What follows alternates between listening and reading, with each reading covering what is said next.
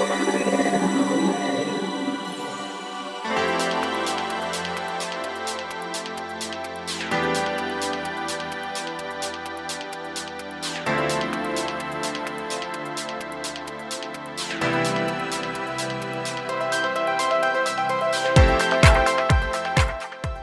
んにちはゆきです。菊間が第353回の時間がやってまいりました。早川さん今週もよろしくお願いします。こんばんはよろしくお願いします。あえてねねそれはありえるでしょう。まあ確かにね夜聞いてる方もいらっしゃるかもしれない、そうそうそうなんででもなんかこの「こんばんは」って言ったのにはうん。意味があるんですか、いや特に。何？特にありません。さあ何を話しましょうねうん。これね皆さんオープニングはいつも結構ぶっつけなんだよね。そう。でオープニングを意外と考えるのは結構頭使うんだけどそれがほぐれたエンディングだと喋りたいこといっぱい出てくるっていうね。そうですよね。まあそんな生みの苦しみはあるんですが今回ははい。タオルケットと布団についてお話ししたいと思います。どうしたの？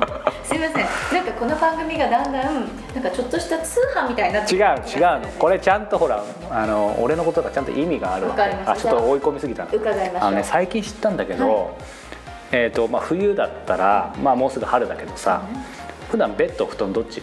私ベッドです。あこれでまたゆきちゃんのイメージがね。まあそんなことはいいんだけど あのベッドでさ、まあ、じゃあ例えば、うんまあ、冬にしよう、うん。ほら布団かけるでしょ？はい。で毛布とかさ、はい。まあタオルケットとかちょっと分かんないんだけどそういうのって寒い時ただの掛け布団以外にもする？しますね。するよね。それってさ順番ってどうどう？つまり、えー、と普通に敷布団あるでしょ？でゆきちゃんの体があって寝てるでしょ、まあ、シーツかなんか、うんその上に掛け布団と毛布ってどっちが先？掛け布団が来て毛布がトップ。あれ？え？それ普通？じゃないと布団が滑っちゃうから。あそういう理由か分かんないんだけど俺さずーっとあ、まあ、逆で面白いかもね。ずーっと普通に、えー幼い時からいわゆる毛布とかそのタオルケットとかそういうものがまずあってその上に掛け布団をっていう感じで生まれ育ってきたんだけあどー。で結構いろんな人に事前取材をはい。するとやっぱそういう方多いみたいなんだけどうんうんただいわなんか今振り返るとホテルとかさなんか逆になってたとこ確かにあったなみたいに思って一番上が毛布？毛布というかまあそういうなんかかける系うんうんうん。掛け布団以外に。でなんかやっぱりその方がねあったかいらしいんだよねだから布団が落ちるからよ。あそうかだからむしろそうか。そう。私もだから実は早川さん派だったんですよ、はい。である時に寝相が悪いから気づいたの。うん。これ逆にしたら布団落ちないんじゃないだろうかって、うんそしたら落ちないね。ただそうか。じゃあ知ってたんだね。いやでもそれが正しいかどうかわからないけど、でもどうやらね、まあ、もちろんその普通のかけ方もありなんだけど、え。結構あるみたいで、そうそんなことをしたので皆さんどっち派かなっていう。早川さんは急になんでそれを思い立ったの？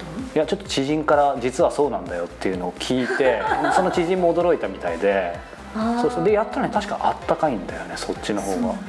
そうそうそう。まあ最初ちょっと直接あの掛け布団がさあの肌に触れるってねほらうん。親にもね触れられたことのない僕がさ何言ってんの？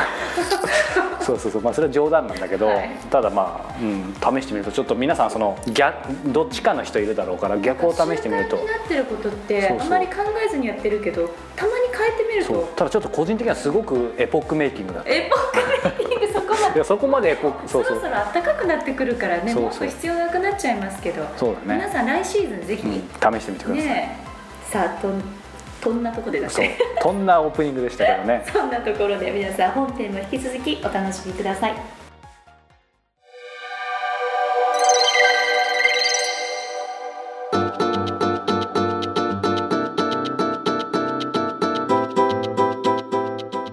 続いては今月の菊間がインタビューです。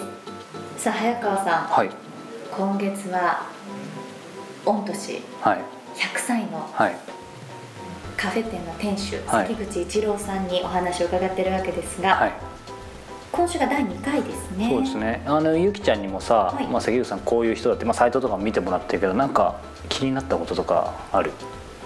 私はね関口さんというよりもそこのお店のコンセプトが、うん。結構お客様のお好きなコーヒーをお出ししますようんうんうんうん。書いてあって、うん。でもなかなか言葉で自分の好みをうん。味覚を表現するのって難しいじゃない？確かに。言葉で表現できる以上に味覚ってもっと細分化されてるじゃない、だからどんな風にこの人の好みをものとして表現してくれるんだろうっていうのに個人的には興味を持ったああなるほど。でもまさに、まあ、ソムリエじゃないけどさ、実際そのこの間先週言ったようにえーと、事前取材の時もそうだし、ええー、この取材した後も当然コーヒー飲んでるんだけどやっぱり素人だからさ分かんないじゃん、まあね、だ何が分かんないかすら分かんないから。そう、ね、だけどやっぱり行くとほらあの関口さんは基本的にそういう意味ではいらっしゃるんだけどこの間言った関口ボックスに退いてるからお店はそのそれぞれその後継者の方たちがいてでいわゆるねバーカウンターみたいにそのコーヒーカウンターがあってもちろん普通の席もあるんだけどそこに座ると「今日どうなさいますか?」みたいな感じで聞いてくださるんだそうでいろんな相談をだから俺も全然詳しくないけど、まあ、そういう詳しくない人にもやっぱり一つ一つ聞いてくれて。でもう本当にお酒じゃないけどそのオールドコーヒー、まあ、本編でもその話出てくるかもしれないけど何十年ものとかあんねその辺の話を聞きながらなんか浸ってるとなんか自分も、まあ、100年の歴史じゃないけどなんかそこの歴史を感じつつすごくいろんなことを考えさせられますね。なんか今回のインタビューはその空間自体の雰囲気が伝わってくるようなそうね。ねあったかい感じですよね、うん、さあそれでは関口一郎さんのインタビュー第2回お聞きください。今課題にしているのは、はい、うちで売り物にしてるのはオールドコーヒーっていうのがあるんですよ。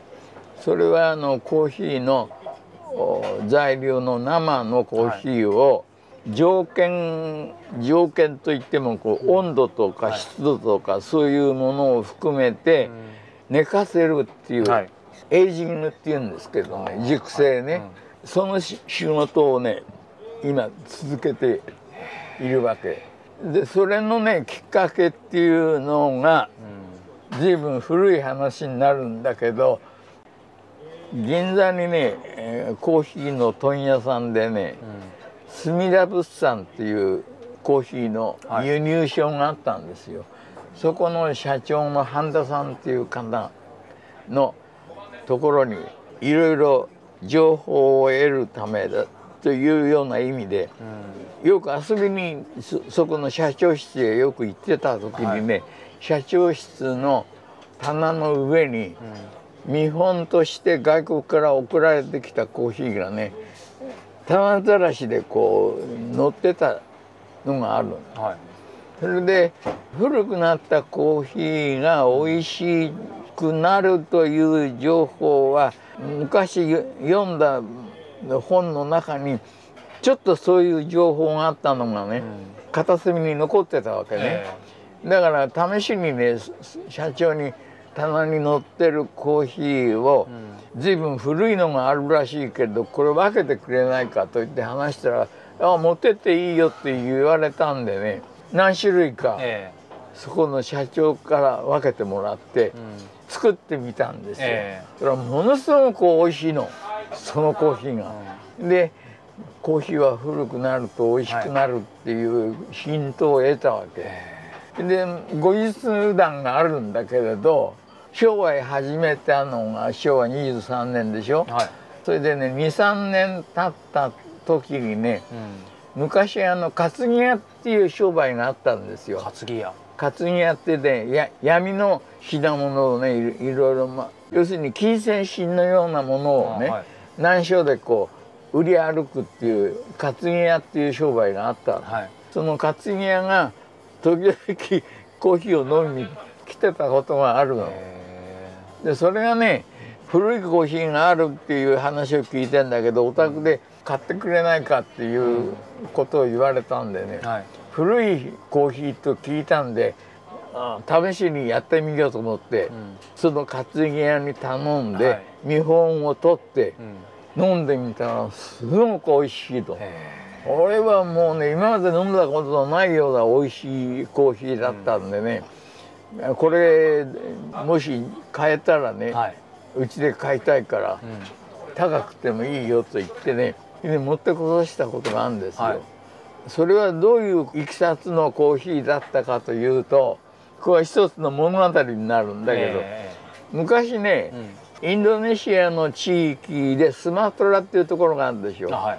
あそこにマンデリンっていうねコーヒーがあってねそれをねその味がヨーロッパのドイツ人が非常にあのこう好みの中心としてはい。マンデリンを好んでた、うん。それでねインドネシアの地域ってはい。昔オランダ領だったでしょ、そうですね。インドインドネシアはね。でドイツとオランダだしすぐ隣だしね、はい。まあ仲良くしてたっていうか、そのスマトラ島のマンデリンをドイツ、はドイツがよく輸入してたんですうんよ。はい。だけど戦争が起こっちゃってね、いわゆる第二次大戦ね。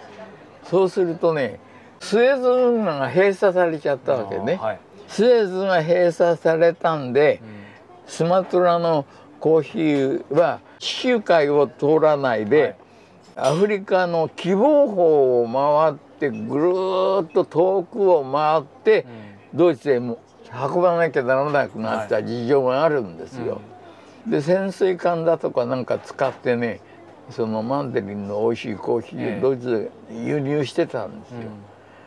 だけどいかにもね遠いでしょ。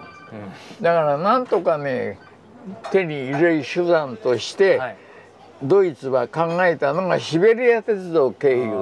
なるほど。シベリア鉄道で経由してえあのドイツへマンデリンを持ってきたいという希望があったんでね、でまず日本にねえ陸揚げして日本の倉庫へ一応貯めといてそれでウラジオストックあたりかはいらシベリア鉄道を経由してうんドイツへ運ぶ計画を立てたんですよ。うんところがね独ソ戦が始まっちゃったわけだ。あ独ソ戦が始まってシベリア鉄道使えなくなっちゃった。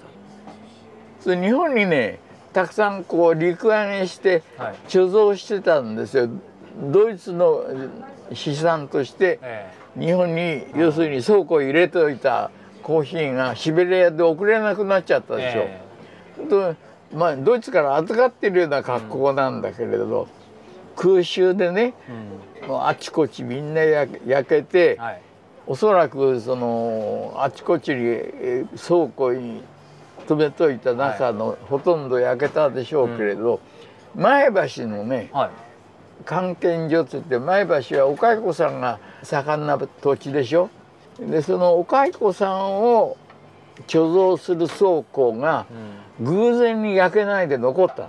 偶然だったんですね。で倉庫が非常にいい条件。そのお蚕さんを何するためにね、うん。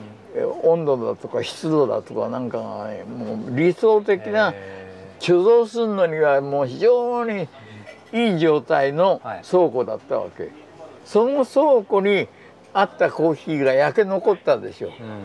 それが出てきたわけ。それが闇で。はい。もうドイツが破壊しちゃってうん。持ち主がいなくなっちゃったでしょ、でね前橋の市長がねはい。そのコーヒーをうん。闇で売ったわけね、はい。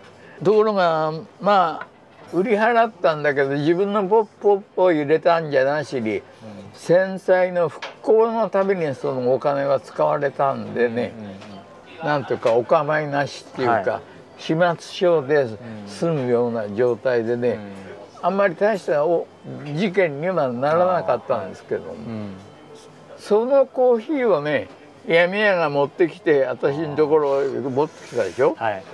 それは偶然に入手したんだけど、うん。かなりの量をねえ買い込んではい。だいぶお客さんに喜ばれましたよ。えーそれだけストーリーのあるものをなんか聞くとよりすごそうですねそのコーヒーは。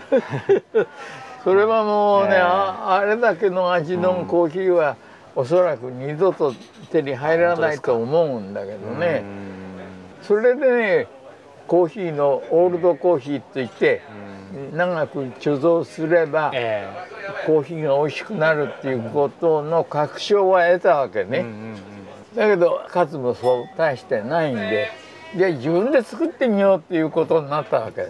そこで。そこでそのオールドコーヒーのう製造っていうかうん。貯蔵熟成倉庫、はい。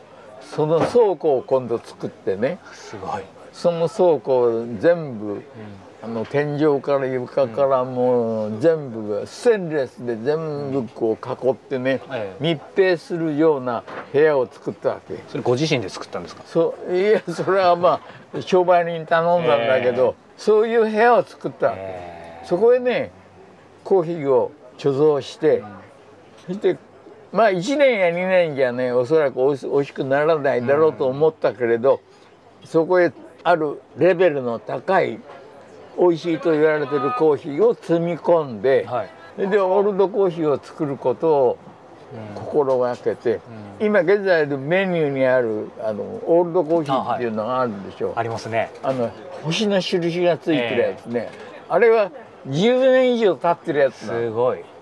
あそう。そこまでのストーリーがあると知りませんでした。この間 飲みに来た時に。全然変わりそう。後からね、その倉庫を入れて熟成させるようないい品質のうん。コーヒーが輸入されなくなっちゃった。そのどういう事情でうん。いいコーヒーが入らなくなったっていう理由ね、それをね入れなきゃなんない、あのね日本に輸入されてるコーヒーは、だい。たいね年間で35万トンぐらい。うん40万トンぐらいに近くなるくらいまで輸入されていて、え順位はねえ2位とか3位。はい。アメリカが1位なんですよ、うんでドイツが2位で、はい。日本が3位、えそのくらいコーヒーは飲むようになったわけですよ、だけどね日本の場合はねあのほとんどまあそう輸入商っていうか貿易関係のところが輸入をしてたわけですよ。ところがそこは貿易会社だからコーヒーとはあんまりそのなんていうか直接にね味がどうのとかっていう関係があんまりないでしょう普通の商社だから。プロフェッショナルではないですよねコーヒーの。そうそう。そうするとねそういう商社としては輸出するものがねだいぶあったでしょ。家電だとか繊製品とか。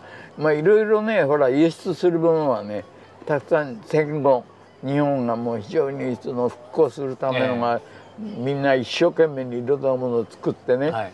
で外国輸出してたでしょ。でその輸出先がねコーヒーを作ってるところもあるわけ。うんうん。コーヒーを栽培してるところもあるんだけど、そこはね支払いにお金がないの。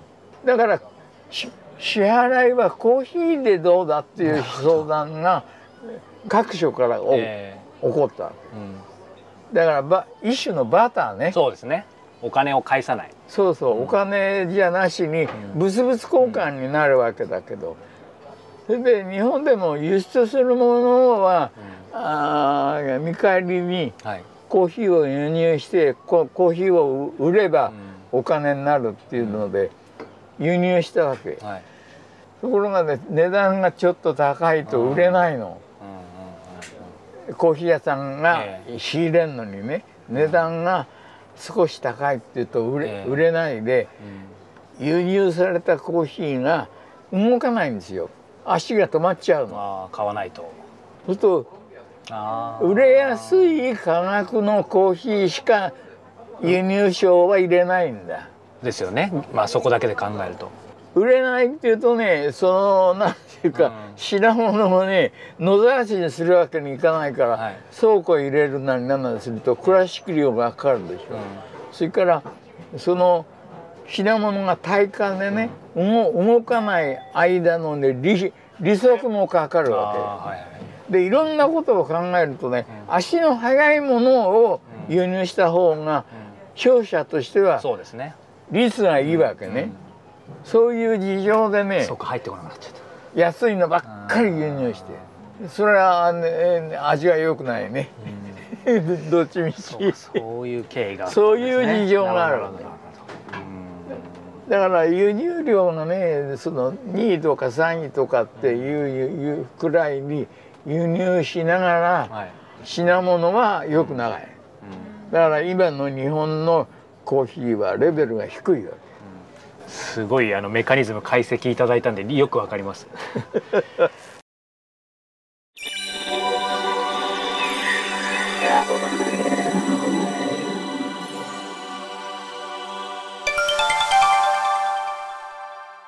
教えて早川さん。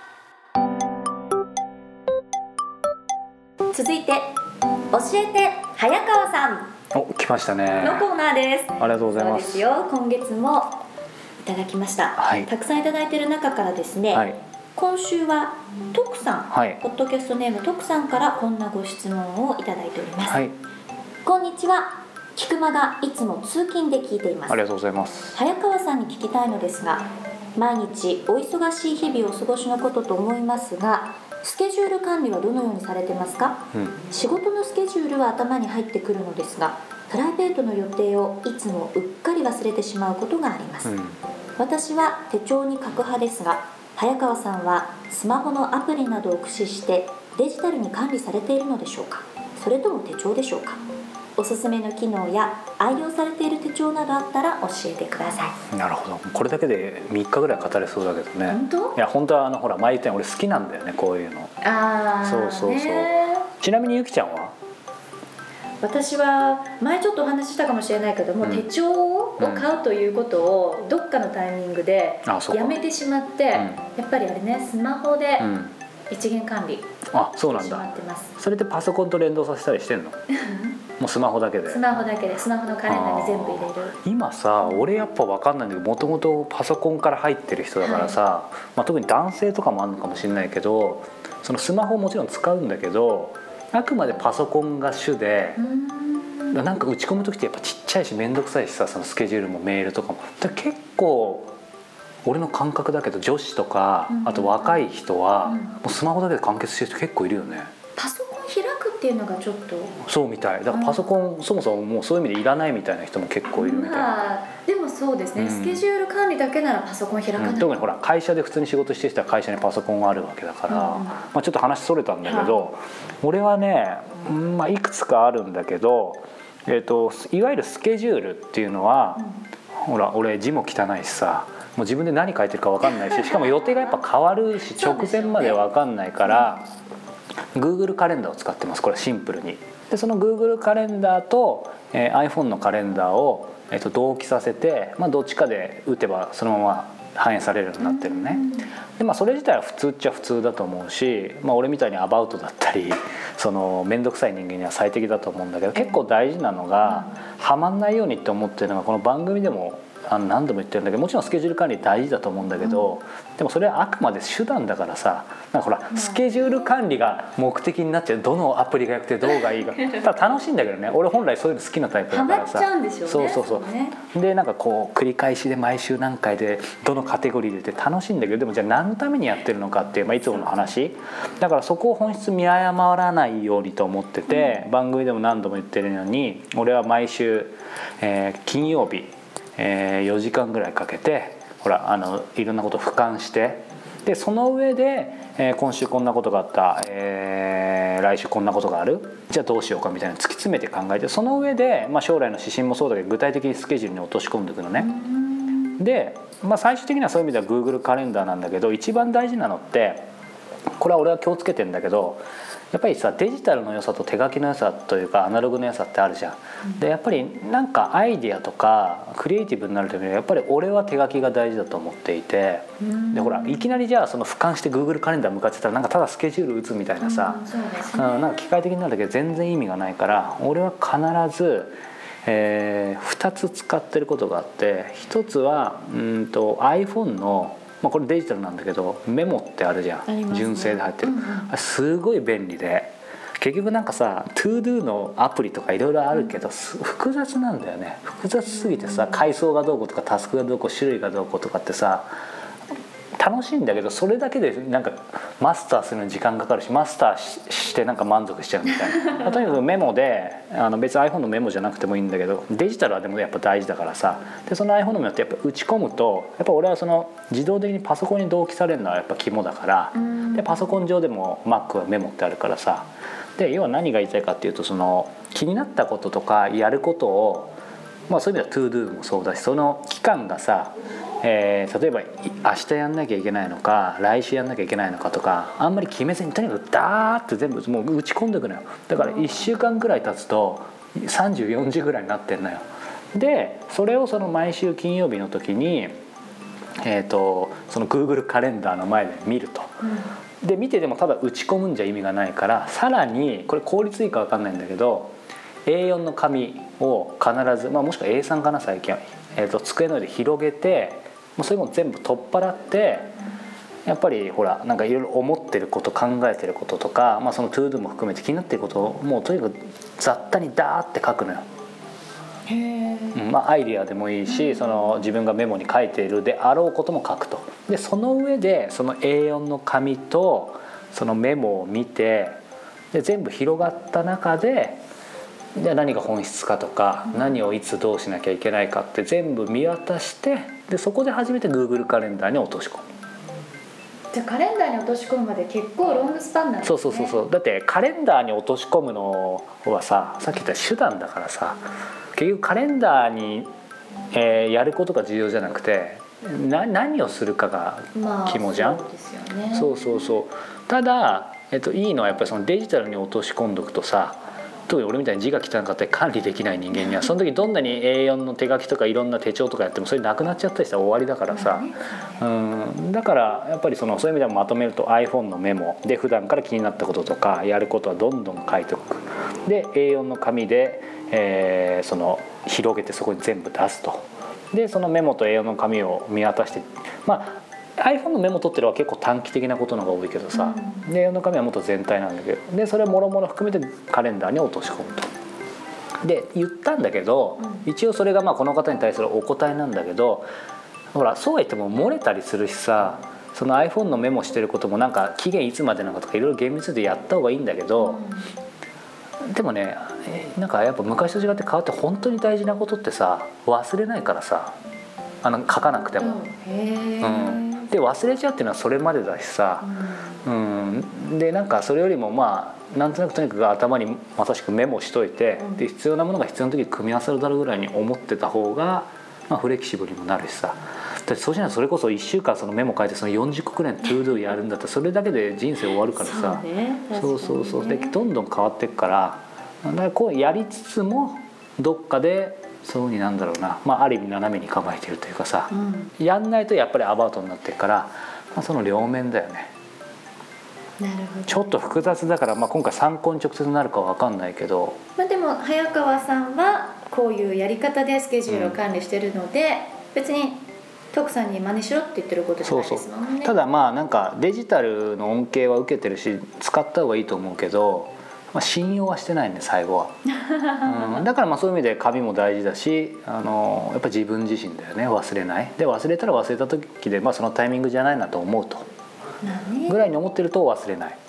というふうに思ってます。ということで徳さん参考になったでしょうか？はい。お役に立てればと思います。やっぱこういうネタ好きだから語るとね語り出しちゃいますが、まあ、また機会があれば皆さん質問ください。ということでこの番組では今日の徳さんのように皆様からの質問を募集しております。聞く間がトップページから入っていただきまして質問フォームのバナーがございます。こちらから早川さんへの質問どしどしお寄せください。採用させていただいた方には Amazon のギフト券500円分をプレゼントさせていただいております。はい。さあそしてプレゼントといえば早川さんがフィールドワークとしてやっていらっしゃいますコスモポリタン、はいこちらの方がサイトもリニューアルしてそしてちょうど1周年ぐらいなんですね。そうですね。なのでそれを記念してというわけではないのかな、まあ、タイミング的にはそうですね、ね、あの今回は清水立夫さんスペインのバルセロナで豆腐屋を営んでらっしゃる清水立夫さんのインタビューを無料ではいプレゼントしてます。聞くことができるとい。うことですので、はい、ぜひこちらの方も皆さんサイトの方訪れていただければと思います、はい、さっきこれねゆきちゃんにも聞かれたんだけどこれあのいつもの今月のコスモポリタンのダイジェストじゃなくて、うん、本当に完全なものを あのプレゼントしてますのでぜひ聞いてもらえると嬉しいなと思います。それでは URL をお伝えしますね。www.e-cosmopolitan.com ですはいぜひ聞いてみてくださいさあというわけで3月の14日ホワイトデーですけどそうかすいません今日お持ちしましたよ。お持ちしましたよ。もらってないのにね。そうそうそうそうそう。まあ何を渡すかは皆さんのご想像に。そうですね。じゃあはい。ちょっとあの収録が終わってからはい。楽しみにしておりますので、はい。皆さん。イマジネーション膨らませてください、来週もぜひお聞きください、さようなら